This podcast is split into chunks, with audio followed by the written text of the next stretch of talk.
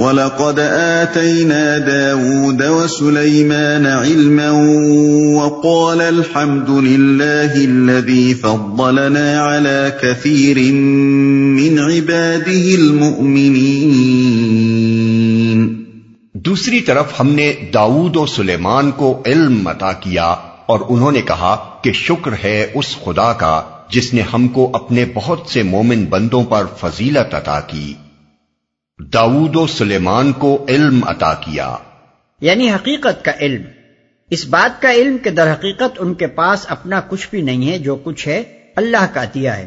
اور اس پر تصرف کرنے کے جو اختیارات بھی ان کو بخشے گئے ہیں، انہیں اللہ ہی کے مرضی کے مطابق استعمال کیا جانا چاہیے۔ اور اس اختیار کے صحیح و غلط استعمال پر انہیں مالک حقیقی کے حضور جواب دہی کرنی ہے۔ یہ علم اس جہالت کی ضد ہے جس میں فرعون مبتلا تھا۔ اس جہالت نے جو سیرت تعمیر کی تھی اس کا نمونہ اوپر مذکور ہوا۔ اب بتایا جاتا ہے کہ یہ علم کیسی سیرت کا نمونہ تیار کرتا ہے۔ بادشاہی دولت حشبت طاقت دونوں طرف یکساں ہیں۔ فرعون کو بھی یہ ملی تھی اور داؤد و سلیمان علیہ السلام کو بھی۔ لیکن جہالت اور علم کے فرق نے ان کے درمیان کتنا عظیم الشان فرق پیدا کر دیا۔ فضیلت عطا کی۔ یعنی دوسرے مومن بندے بھی ایسے موجود تھے جن کو خلافت عطا کی جا سکتی تھی۔ لیکن یہ ہماری کوئی ذاتی خوبی نہیں، بلکہ محض اللہ کا احسان ہے کہ اس نے ہمیں اس مملکت کی فرماروائی کے لیے منتخب فرمایا۔ وورث سليمان داود وقال يا أيها الناس علمنا منطق الطير وأوتينا من كل شيء. وَأُوتِينَا مِن كُلِّ شَيْءٍ إِنَّ هَذَا لَهُوَ الْفَضْلُ الْمُبِينُ اور داؤد کا وارث سلیمان ہوا اور اس نے کہا، لوگو، ہمیں پرندوں کی بولیاں سکھائی گئی ہیں اور ہمیں ہر طرح کی چیزیں دی گئی ہیں۔ بے شک یہ اللہ کا نمایاں فضل ہے۔ داؤد کا وارث سلیمان ہوا۔ وراثت سے مراد مال و جائیداد کی وراثت نہیں، بلکہ نبوت اور خلافت میں حضرت داؤد علیہ السلام کی جانشینی ہے۔ مال و جائیداد کی میراث اگر بالفرض منتقل ہوئی بھی ہو، تو وہ تنہا حضرت سلیمان علیہ السلام ہی کی طرف منتقل نہیں ہو سکتی تھی، کیونکہ حضرت داؤد علیہ السلام کی دوسری اولاد بھی موجود تھی۔ اس لیے اس آیت کو حدیث کی تردید میں پیش نہیں کیا جا سکتا جو نبی صلی اللہ علیہ وسلم سے مروی ہے کہ ہم انبیاء کی وراثت تقسیم نہیں ہوتی، جو کچھ ہم نے چھوڑا وہ صدقہ ہے۔ بخاری نبی کا وارث کوئی نہیں ہوتا، جو کچھ وہ چھوڑتا ہے، وہ مسلمانوں کے فقراء اور مساکین میں تقسیم کیا جاتا ہے۔ مسند احمد، مرویات ابو بکر صدیق رضی اللہ عنہ، حدیث ساٹھ اور اٹھتر۔ حضرت سلمان علیہ السلام، حضرت داؤد علیہ السلام کے سب سے چھوٹے بیٹے تھے۔ ان کا اصل عبرانی نام سولمن تھا، جو سلیم کا ہمانی ہے۔ نو سو پینسٹھ قبل مسیح میں حضرت داؤد علیہ السلام کے جانشین ہوئے۔ اور نو سو چھبیس قبل مسیح تک تقریباً چالیس سال فرماروا رہے۔ ان کے حدود سلطنت کے متعلق ہمارے مفسرین نے بہت مبالغ سے کام لیا ہے۔ وہ انہیں دنیا کے بہت بڑے حصے کا حکمران بتاتے ہیں۔ حالانکہ ان کی مملکت صرف موجودہ فلسطین اور شرق اردن پر مشتمل تھی اور شام کا ایک حصہ بھی اس میں شامل تھا۔ پرندوں کی بولیاں سکھائی گئی ہیں۔ بائبل اس ذکر سے خالی ہے کہ حضرت سلمان علیہ السلام کو پرندوں اور جانوروں کی بولیوں کا علم دیا گیا تھا۔ لیکن بنی اسرائیل کی روایات میں اس کی سراحت موجود ہے۔ جوش انسائکلوپیڈیا جلد گیارہ صفحہ چار سو انتالیس۔ ہر طرح کی چیزیں دی گئی ہیں۔ یعنی اللہ کا دیا ہمارے پاس سب کچھ موجود ہے۔ اس بات کو لفظی معنوں میں لینا درست نہیں ہے بلکہ اس سے مراد اللہ کے بخشے ہوئے مال و دولت اور ساز و سامان کی کثرت ہے۔ یہ بات حضرت سلیمان علیہ السلام نے فخریہ نہیں فرمائی تھی بلکہ اللہ کے فضل اور اس کی عطا و بخشش کا شکریہ ادا کرنا مقصود تھا۔ وحشر لسليمان جنوده من الجن والإنس والطير فهم يوزعون. سلیمان کے لیے جن اور انسانوں اور پرندوں کے لشکر جمع کیے گئے تھے اور وہ پورے ضبط میں رکھے جاتے تھے۔ لشکر جمع کیے گئے تھے۔ بائبل میں اس کا بھی کوئی ذکر نہیں ہے کہ جن حضرت سلیمان علیہ السلام کے لشکروں میں شامل تھے اور وہ ان سے خدمت لیتے تھے۔ لیکن تلمود اور ربیوں کی روایات میں اس کا تفصیلی ذکر ملتا ہے۔ جیوش انسائکلوپیڈیا، جلد گیارہ، صفحہ چار سو چالیس۔ موجودہ زمانے کے بعد لوگوں نے یہ ثابت کرنے کے لیے ایڈی چوٹی کا زور لگایا ہے کہ جن اور تیر سے مراد جنات اور پرندے نہیں ہیں بلکہ انسان ہی ہیں، جو حضرت سلیمان علیہ السلام کے لشکر میں مختلف کام کرتے تھے۔ وہ کہتے ہیں کہ جن سے مراد پہاڑی قبائل کے وہ لوگ ہیں جنہیں حضرت سلیمان علیہ السلام نے مسخر کیا تھا۔ اور وہ ان کے ہاں حیرت انگیز طاقت اور محنت کے کام کرتے تھے۔ اور تیر سے مراد گھوڑ سواروں کے دستے ہیں جو پیدل دستوں کے بنسبت بہت زیادہ تیزی سے نقل و حرکت کرتے تھے۔ لیکن یہ قرآن مجید میں بیجا تعویل کی بدترین مثالیں ہیں۔ قرآن یہاں جن و انس اور تیر تین الگ الگ اقسام کے لشکر بیان کر رہا ہے۔ اور تینوں پر الف لام تعریف جنس کے لیے لایا گیا ہے۔ اس لیے لامحالہ الجن اور التیر الانس میں شامل نہیں ہو سکتے۔ بلکہ وہ اس سے مختلف دو الگ اجناس ہی ہو سکتی ہیں۔ علاوہ بری کوئی شخص جو عربی زبان سے ذرا برابر بھی واقفیت رکھتا ہو یہ تصور نہیں کر سکتا کہ اس زبان میں محض لفظ الجن بول کر انسانوں کا کوئی گروہ یا محض اتیر بول کر سواروں کا رسالہ کبھی مراد لیا جا سکتا ہے۔ اور کوئی عرب ان الفاظ کو سن کر ان کے یہ معنی سمجھ سکتا ہے۔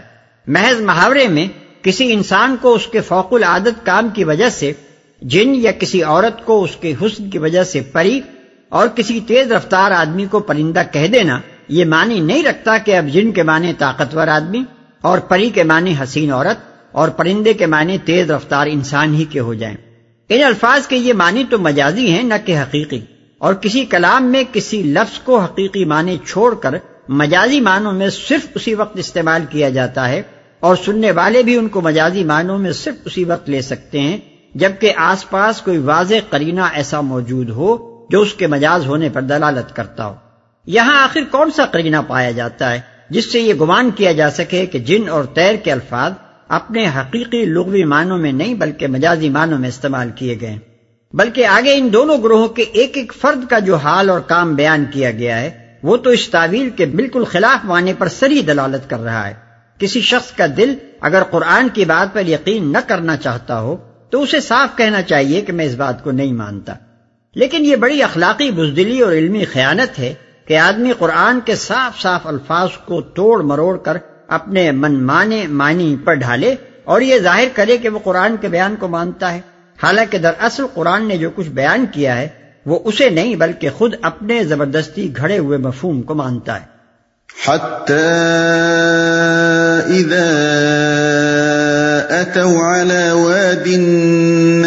قالت قالت نملة يا أيها النمل دخلوا مساكنكم لا يحطمنكم سليمان وجنوده وهم لا يشعرون۔ ایک مرتبہ وہ ان کے ساتھ کوچ کر رہا تھا۔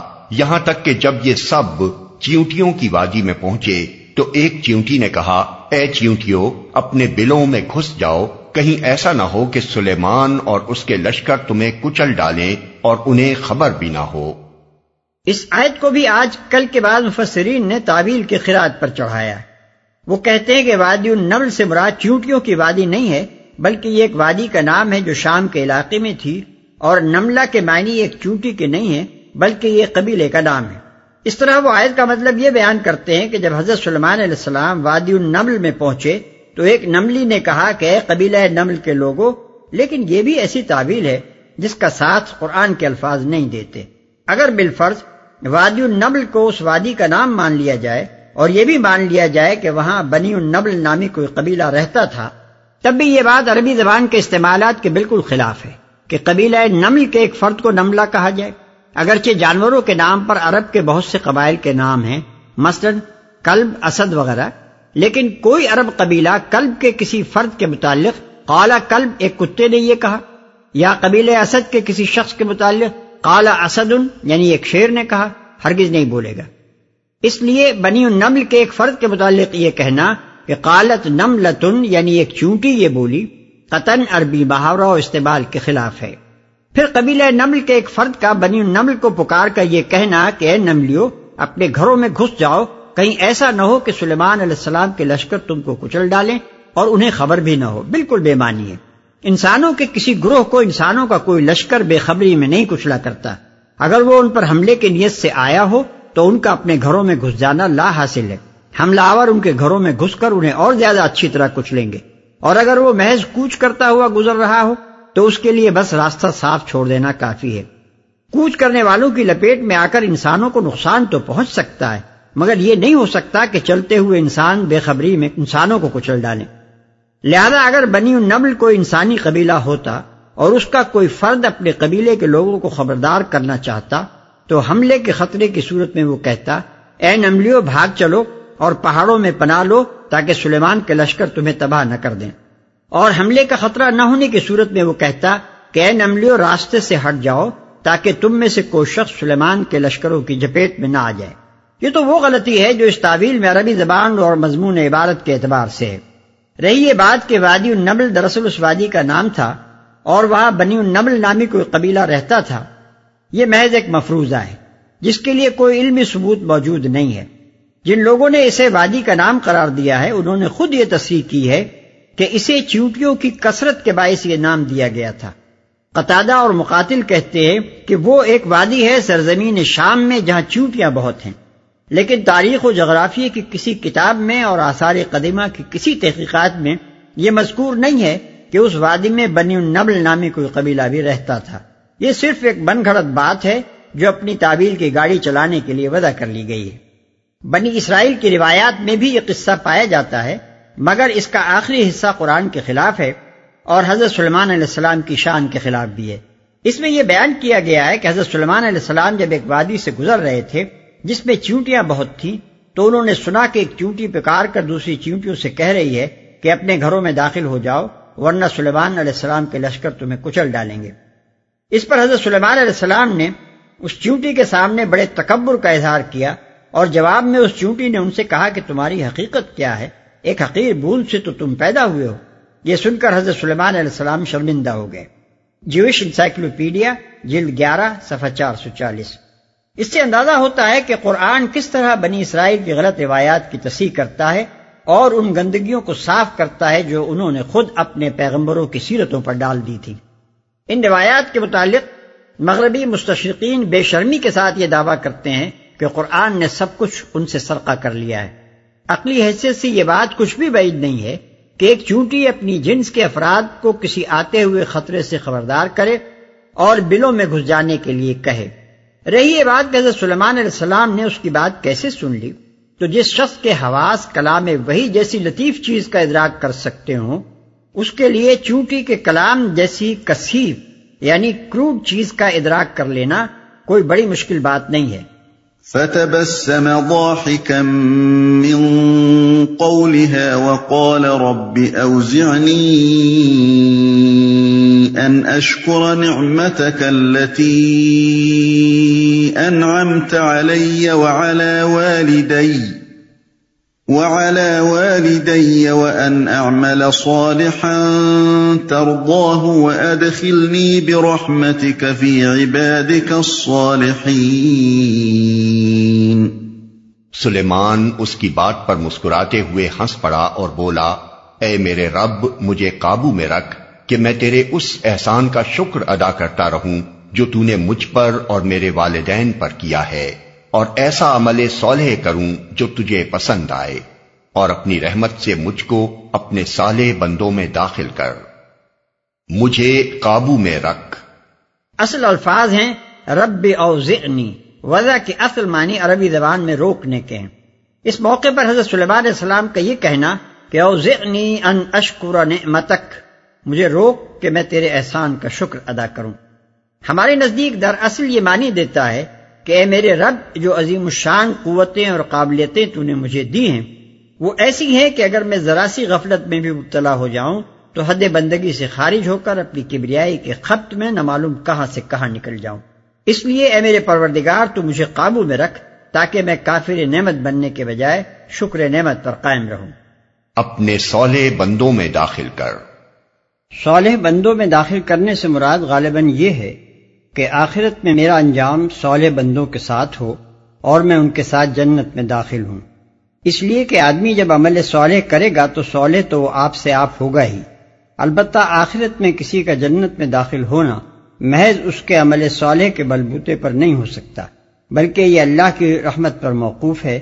حدیث میں آیا ہے کہ ایک مرتبہ نبی صلی اللہ علیہ وسلم نے فرمایا کہ تم میں سے کسی کو بھی محض اس کا عمل جنت میں نہیں پہنچا دے گا۔ عرض کیا گیا کہ کیا حضور صلی اللہ علیہ وسلم کے ساتھ بھی یہی معاملہ ہے؟ آپ نے فرمایا ہاں میں بھی محض اپنے عمل کے بلبوتے پر جنت میں نہ چلا جاؤں گا، جب تک اللہ تعالیٰ اپنی رحمت سے مجھے نہ ڈھانک لے۔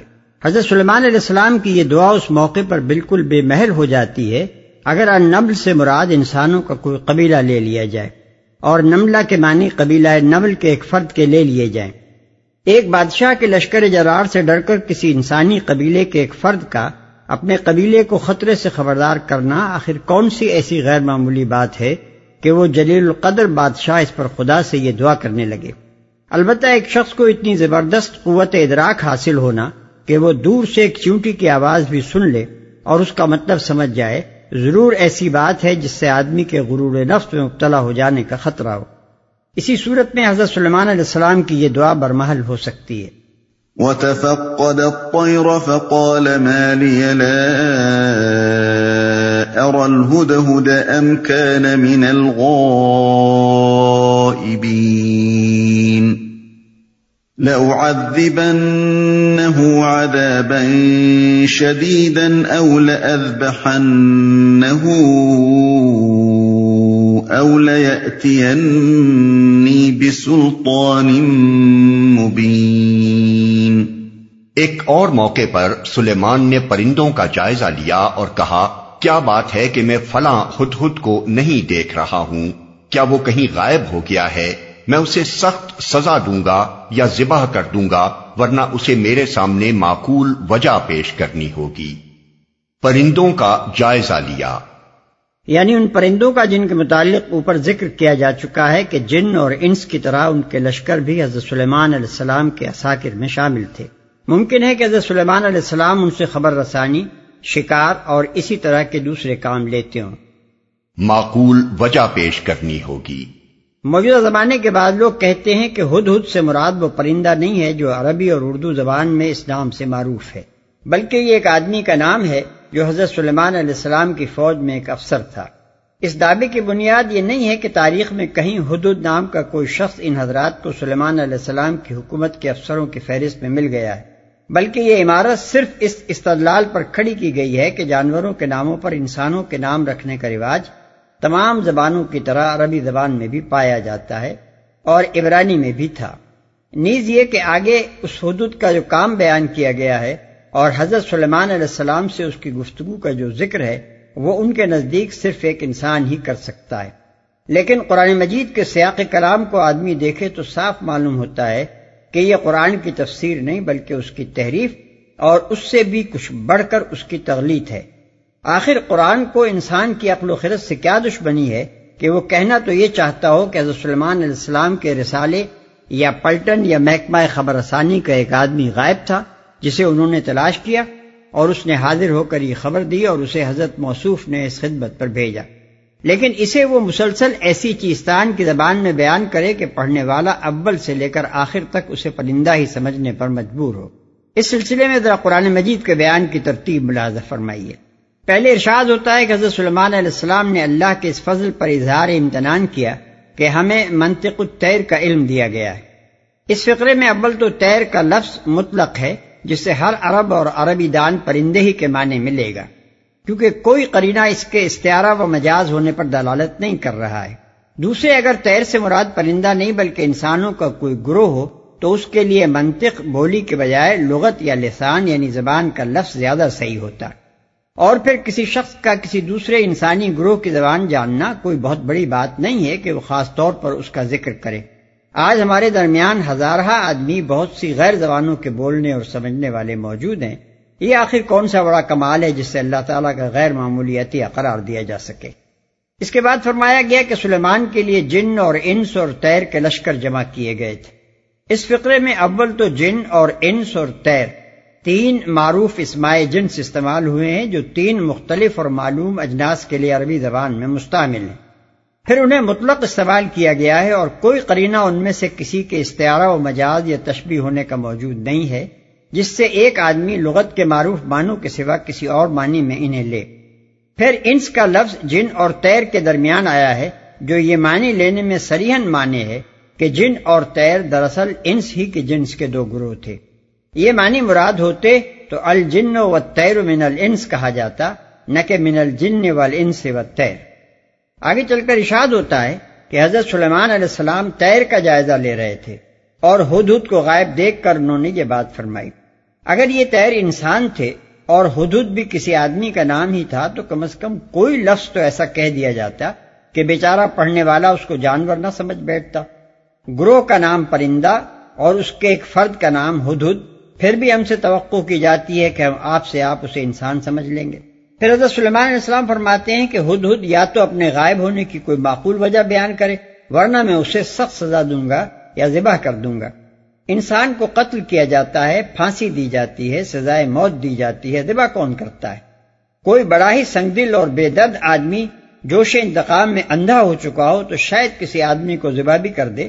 مگر کیا پیغمبر سے ہم یہ توقع کریں کہ وہ اپنی فوج کے ایک آدمی کو محض غیر حاضر یعنی ڈیزرٹر ہونے کے جرم میں ذبح کر دینے کا اعلان کرے گا؟ اور اللہ میاں سے یہ اس نے زن رکھیں کہ وہ ایسی سنگین بات کا ذکر کر کے اس پر مذمت کا ایک لفظ بھی نہ فرمائیں گے۔ کچھ دور آگے چل کر ابھی آپ دیکھیں گے کہ حضرت سلیمان علیہ السلام اسی حدود کو ملکہ سبا کے نام خط دے کر بھیجتے ہیں اور فرماتے ہیں کہ اسے ان کی طرف ڈال دے یا پھینک دے۔ القی ہی ظاہر ہے کہ یہ ہدایت پرندے کو تو دی جا سکتی ہے، لیکن کسی آدمی کو سفیر یا ایلچی یا قاصد بنا کر بھیجنے کی صورت میں یہ انتہائی غیر موضوع ہے۔ کسی کی عقل ہی خپت ہو گئی ہو تو وہ مان لے گا کہ ایک ملک کا بادشاہ دوسرے ملک کی ملکہ کے نام خط دے کر اپنے سفیر کو اس ہدایت کے ساتھ بھیج سکتا ہے کہ اسے لے جا کر اس کے آگے ڈال دے یا اس کی طرف پھینک دے۔ کیا تہذیب و شائستگی کے اس ابتدائی مرتبے سے بھی حضرت سلیمان علیہ السلام کو گرا ہوا فرض کر لیا جائے؟ جس کا لحاظ ہم جیسے معمولی لوگ بھی اپنے کسی ہمسائے کے پاس اپنے ملازم کو بھیجتے ہوئے ملحوظ رکھتے ہیں۔ کیا کوئی شریف آدمی اپنے ملازم سے یہ کہہ سکتا ہے کہ میرا یہ خط لے جا کر فلاں صاحب کے آگے پھینکا؟ یہ تمام قرائن صاف بتا رہے ہیں کہ یہاں حدود کا مفہوم وہی ہے جو عزو لغت اس لفظ کا مفہوم ہے یعنی یہ کہ وہ انسان نہیں بلکہ ایک پرندہ تھا۔ اب اگر کوئی شخص یہ ماننے کے لیے تیار نہیں ہے کہ ایک ہد ہد وہ باتیں کر سکتا ہے جو قرآن اس کی طرف منسوخ کر رہا ہے تو اسے صاف صاف کہنا چاہیے کہ میں قرآن کی اس بات کو نہیں مانتا۔ اپنے عدم ایمان کو اس پردے میں چھپانا کہ قرآن کے صاف اور سری الفاظ میں اپنے من مانے مانی بھرے جائیں گھٹیا درجے کی منافقت ہے۔ فمكث غير بعيد فقال أحطت بما لم تحط به وجئتك من سبأ بنبأ يقين کچھ زیادہ دیر نہ گزری تھی کہ اس نے آ کر کہا، میں نے وہ معلومات حاصل کی ہیں جو آپ کے علم میں نہیں ہے میں سبا کے متعلق یقینی اطلاع لے کر آیا ہوں۔ سبا جنوبی عرب کی مشہور تجارت پیشہ قوم تھی، جس کا دارالحکومت معرب موجودہ یمن کے دارالسلطنت صنع سے پچپن میل بجانب شمال مشرق واقع تھا۔ اس کا زمانہ عروج معین کی سلطنت کے زوال کے بعد تقریباً گیارہ سو قبل مسیح سے شروع ہوا۔ اور ایک ہزار سال تک ہی عرب میں اپنی عظمت کے ڈنگ کے بجاتی رہی۔ پھر ایک سو پندرہ قبل مسیح میں جنوبی عرب کی دوسری قوم ہمیر نے اس کی جگہ لے لی۔ عرب میں یمن اور حضر موت اور افریقہ میں حبش کے علاقے پر اس کا قبضہ تھا۔ مشرقی افریقہ، ہندوستان، مشرق بعید اور خود عرب کی جتنی تجارت مصر و شام اور یونان و روم کے ساتھ ہوتی تھی، وہ زیادہ تر انہی سبائیوں کے ہاتھ میں تھی۔ اسی وجہ سے یہ قوم قدیم زمانے میں اپنی دولت کے لیے نہایت مشہور تھی، بلکہ یونانی مورخین تو اسے دنیا کی سب سے زیادہ بالدار قوم کہتے ہیں۔ تجارت کے علاوہ ان کی خوشحالی کا بڑا سبب یہ تھا کہ انہوں نے اپنے ملک میں جگہ جگہ بند باندھ کر ایک بہترین نظام آبپاشی قائم کر رکھا تھا، جس سے ان کا پورا علاقہ جنت بنا ہوا تھا۔ ان کے ملک کی اس غیر معمولی سرسبزی و شادابی کا ذکر یونانی مورخین نے بھی کیا ہے۔ اور سورہ سبا کے دوسرے رکوع میں قرآن مجید بھی اس کی طرف اشارہ کرتا ہے۔ خود خود کا یہ بیان کہ میں نے وہ معلومات حاصل کی ہیں جو آپ کے علم میں نہیں ہیں۔ یہ معنی نہیں رکھتا کہ حضرت سلمان علیہ السلام سبا سے بالکل ناواقف تھے۔ ظاہر ہے کہ فلسطین اور شام کے جس فرماروا کی سلطنت بحر احمر کے شمالی کنارے یعنی خلیج اقبا تک پہنچی ہوئی تھی، وہ اسی بحر احمر کے جنوبی کنارے یعنی یمن کی ایک ایسی قوم سے ناواقف نہ ہو سکتا تھا جو بین الاقوامی تجارت کے ایک اہم حصے پر قابض تھی۔ علاوہ عزیز زبور سے معلوم ہوتا ہے کہ حضرت سلیمان علیہ السلام سے بھی پہلے ان کے والد ماجد حضرت داؤد علیہ السلام سبا سے واقف تھے۔ ان کی دعا کے یہ الفاظ زبور میں ہمیں ملتے ہیں۔ اے خدا، بادشاہ یعنی خود حضرت داؤد کو اپنے احکام اور شہزادے یعنی حضرت سلیمان علیہ السلام کو اپنی صداقت عطا فرما۔ ترسیس اور جزیروں کے بادشاہ نظریں گزرانیں گے۔ سبا اور شیبا یعنی سبا کی یمنی اور حبشی شاخوں کے بادشاہ ہدیے لائیں گے۔ باب بہتر، آیت ایک اور دو اور دس اور گیارہ۔ اس لیے حدود کے قول کا مطلب یہ معلوم ہوتا ہے کہ قوم سبا کے مرکز میں جو چشمدید حالات میں دیکھ کر آیا ہوں، وہ ابھی تک آپ کو نہیں پہنچے ہیں۔ انی وجدت تملكهم وأوتيت من كل شيء ولها عرش عظيم. میں نے وہاں ایک عورت دیکھی جو اس قوم کی حکمراں ہے۔ اس کو ہر طرح کا سرو و سامان بخشا گیا ہے اور اس کا تخت بڑا عظیم الشان ہے۔ وجدتها وقومها يسجدون للشمس من دون الله وزين لهم الشيطان أعمالهم وزين لهم الشيطان أعمالهم فصدهم عن السبيل فهم لا يهتدون ألا يسجدوا لله الذي يخرج الخبأ في السماوات والأرض ويعلم ما تخفون وما تعلنون آية سجدة الله لا إله إلا هو رب العرش العظيم میں نے دیکھا کہ وہ اور اس کی قوم اللہ کی بجائے سورج کے آگے سجدہ کرتی ہے۔ شیطان نے ان کے اعمال ان کے لیے خوشنما بنا دیے اور انہیں شاہراہ سے روک دیا۔ اس وجہ سے وہ یہ سیدھا راستہ نہیں پاتے کہ اس خدا کو سجدہ کریں جو آسمانوں اور زمین کی پوشیدہ چیزیں نکالتا ہے اور وہ سب کچھ جانتا ہے جسے تم لوگ چھپاتے اور ظاہر کرتے ہو۔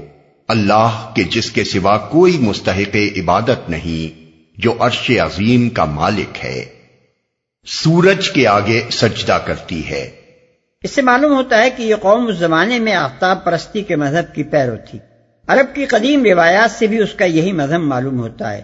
چنانچہ ابن اسحاق علماء انصاب کا یہ قول نقل کرتا ہے کہ سبا کی قوم دراصل ایک مورس اعلیٰ کی طرف منسوب ہے، جس کا نام عبد شمس یعنی بندہ آفتاب یا سورج کا پرستار اور لقب سبا تھا۔ بنی اسرائیل کی روایات بھی اسی کی تائید کرتی ہیں۔ ان میں بیان کیا گیا ہے کہ حدود جب حضرت سلیمان علیہ السلام کا خط لے کر پہنچا تو ملکہ سبا سورج دیوتا کی پرستش کے لیے جا رہی تھی۔ حدود نے راستے ہی میں وہ خط ملکہ کے سامنے پھینک دیا۔ شیطان۔ انداز کلام سے ایسا محسوس ہوتا ہے کہ یہاں سے آخر پیراگراف تک کی عبارت ہد کے کلام کا جز نہیں ہے بلکہ سورج کے آگے سجدہ کرتی ہے پر اس کی بات ختم ہو گئی۔ اور اس کے بعد اب یہ ارشاد اللہ تعالیٰ کی طرف سے اس پر بطور اضافہ ہے۔ اس قیاس کو جو چیز تقویت دیتی ہے، وہ یہ فقرہ ہے وہ علم ما تخفون و یعنی اور وہ سب کچھ جانتا ہے جسے تم چھپاتے اور ظاہر کرتے ہو۔ ان الفاظ سے یہ گمان غالب ہوتا ہے کہ متکلم ہد ہد اور مخاطب حضرت سلمان علیہ السلام اور ان کے اہل دربار نہیں ہیں، بلکہ متکلم اللہ تعالیٰ اور مخاطب مشرقین مکہ ہیں۔ جن کو نصیحت کرنے ہی کے لیے یہ قصہ سنایا جا رہا ہے۔ مفسرین میں سے علامہ آلوسی صاحب روح المانی بھی اسی قیاس کو ترجیح دیتے ہیں۔ خوشنما بنا دیے۔ یعنی دنیا کی دولت کمانے اور اپنی زندگی کو زیادہ سے زیادہ شاندار بنانے کے جس کام میں وہ منہمک تھے شیطان نے ان کو سجا دیا کہ بس یہی عقل و فکر کا ایک مصرف اور قواعد ذہنی و جسمانی کا ایک استعمال ہے۔ اس سے زیادہ کسی چیز پر سنجیدگی کے ساتھ غور کرنے کی حاجت ہی نہیں ہے۔ کہ تم خامخواہ اس فکر میں پڑھو کہ اس ظاہر حیات دنیا کے پیچھے حقیقت واقعہ کیا ہے اور تمہارے مذہب، اخلاق، تہذیب اور نظام حیات کی بنیادیں اس حقیقت سے مطابقت رکھتی ہیں یا سراسر اس کے خلاف جا رہی ہیں۔ شیطان نے ان کو مطمئن کر دیا کہ جب تم دنیا میں دولت اور طاقت اور شان و شوکت کے لحاظ سے بڑھتے ہی چلے جا رہے ہو، تو پھر تمہیں یہ سوچنے کی ضرورت ہی کیا ہے کہ ہمارے یہ عقائد اور فلسفے اور نظریے ٹھیک ہیں یا نہیں؟ ان کے ٹھیک ہونے کی تو یہی ایک دلیل کافی ہے کہ تم مزے سے دولت کما رہے ہو اور ایش اڑا رہے ہو۔ زمین کی پوشیدہ چیزیں نکالتا ہے۔ یعنی جو ہر آن ان چیزوں کو ظہور میں لا رہا ہے جو پیدائش سے پہلے نہ معلوم کہاں کہاں پوشیدہ تھیں۔ زمین کے پیڑ سے ہر آن بے شمار نباتات نکال رہا ہے اور طرح طرح کے معدنیات خارج کر رہا ہے۔ عالم بالا کے فضاؤں سے وہ چیزیں سامنے لا رہا ہے جس جن کے ظہور میں آنے سے پہلے انسان کا وہم و گمان بھی ان تک نہ پہنچ سکتا تھا۔ جسے تم لوگ چھپاتے اور ظاہر کرتے ہو۔ یعنی اس کا علم ہر چیز پر حاوی ہے۔ اس کے لیے ظاہر اور مخفی سب یکساں ہیں۔ اس پر سب کچھ آیا ہے۔ اللہ تعالیٰ کی ان دو صفات کو بطور نمونہ بیان کرنے سے مقصود دراصل یہ ذہن نشین کرنا ہے کہ اگر وہ لوگ شیطان کے دھوکے میں نہ آتے تو یہ سیدھا راستہ انہیں صاف نظر آ سکتا تھا کہ آفتاب نامی ایک دہکتا ہوا کرا جو بیچارہ خود اپنے وجود کا ہوش بھی نہیں رکھتا کسی عبادت کا مستحق نہیں ہے بلکہ صرف وہ ہستی اس کا استحقاق رکھتی ہے جو علیم و خبیر ہے اور جس کی قدرت ہر لہجہ نئے نئے کرشمے ظہور میں لا رہی ہے۔ عرش عظیم کا مالک ہے۔ اس مقام پر سجدہ واجب ہے۔ یہ قرآن کے ان مقامات میں سے ہے جہاں سجدہ تلاوت واجب ہونے پر فقہا کا اتفاق ہے۔ یہاں سجدہ کرنے سے مقصود یہ ہے کہ ایک مومن اپنے آپ کو آفتاب پرستوں سے جدا کرے اور اپنے عمل سے اس بات کا اقرار و اظہار کرے کہ وہ آفتاب کو نہیں بلکہ صرف اللہ تعالیٰ ہی کو اپنا مسجود و معبود مانتا ہے۔ قال سننظر اصدقت ام كنت من الكاذبين۔ سلیمان نے کہا ابھی ہم دیکھے لیتے ہیں کہ تو نے سچ کہا ہے یا تو جھوٹ بولنے والوں میں سے ہے۔ اذهب بكتابي هذا فألقه إليهم ثم تول عنهم فانظر ماذا يرجعون. میرا یہ خط لے جا اور اسے ان لوگوں کی طرف ڈال دے پھر الگ ہٹ کر دیکھ کہ وہ کیا رد عمل ظاہر کرتے ہیں۔ یہاں پہنچ کر حدود کا کردار ختم ہوتا ہے۔ اقلیت کے مدعی حضرات نے جس بنا پر اسے پرندہ ماننے سے انکار کیا ہے وہ یہ ہے کہ انہیں ایک پرندے کا اس قوت مشاہدہ، قوت تمیز اور قوت بیان سے بہربر ہونا بعید از امکان معلوم ہوتا ہے کہ وہ ایک ملک پر گزرے اور یہ جان لے کہ یہ قوم سبا کا ملک ہے۔ اس ملک کا نظام حکومت یہ ہے، اس کی فرماروا فلاں عورت ہے، اس کا مذہب آفتاب پرستی ہے، اس کو خدائے واحد کا پرستار ہونا چاہیے تھا، مگر یہ گمراہی میں مبتلا ہے۔ اور اپنے یہ سارے مشاہدات وہ آ کر اس وضاحت کے ساتھ حضرت سلمان علیہ السلام سے بیان کر دے۔ انہی وجوہ سے کھلے کھلے ملاحدہ قرآن پر یہ اعتراض کرتے ہیں کہ وہ کلیلہ دمنا کسی باتیں کرتا ہے اور قرآن کی عقلی تفسیریں کرنے والے اس کے الفاظ کو ان کے سری معنی سے پھیر کر یہ ثابت کرنے کی کوشش کرتے ہیں کہ یہ حضرت حدود تو سرے سے کوئی پرندے تھے ہی نہیں، لیکن ان دونوں قسم کے حضرات کے پاس آخر وہ کیا سائنٹیفک معلومات ہیں جن کی بنا پر وہ قطعیت کے ساتھ کہہ سکتے ہوں؟ کہ حیوانات اور ان کی مختلف انواع اور پھر ان کے مختلف افراد کی قوتیں اور استعدادیں کیا ہیں اور کیا نہیں ہیں۔ جن چیزوں کو وہ معلومات سمجھتے ہیں، وہ در حقیقت اس نہایت ناکافی مشاہدے سے عکس کردہ نتائج ہیں جو محض سرسری طور پر حیوانات کی زندگی اور ان کے برتاؤ کا کیا گیا ہے۔ انسان کو آج تک کسی یقینی ذریعے سے یہ معلوم نہیں ہو سکا کہ مختلف قسم کے حیوانات کیا جانتے ہیں، کیا کچھ دیکھتے ہیں اور سنتے ہیں۔ کیا محسوس کرتے ہیں، کیا سوچتے اور سمجھتے ہیں؟ اور ان میں سے ہر ایک کا ذہن کس طرح کام کرتا ہے؟ پھر بھی جو تھوڑا بہت مشاہدہ مختلف انواع حیوانی کی زندگی کا کیا گیا ہے، اس سے ان کی نہایت حیرت انگیز استعدادوں کا پتہ چلا ہے۔ اب اگر اللہ تعالیٰ جو ان حیوانات کا خالق ہے، ہم کو یہ بتاتا ہے کہ اس نے اپنے ایک نبی کو جانوروں کے منطق سمجھنے اور ان سے کلام کرنے کی قابلیت عطا کی تھی اور اس نبی کے پاس سدھائے جانے اور تربیت پانے سے ایک حدود اس قابل ہو گیا تھا کہ دوسرے ملکوں سے یہ کچھ مشاہدے کر کے آتا اور پیغمبر کو ان کی خبر دیتا تھا۔ تو بجائے اس کے کہ ہم اللہ تعالیٰ کے اس بیان کی روشنی میں حیوانات کے متعلق اپنے آج تک کے تھوڑے سے علم اور بہت سے قیاسات پر نظر ثانی کریں، یہ کیا عقل مندی ہے کہ ہم اپنے اس ناکافی علم کو معیار قرار دے کر اللہ تعالیٰ کے اس بیان کی تقسیب یا اس کی معنوی تحریف کرنے لگیں۔ قالت يا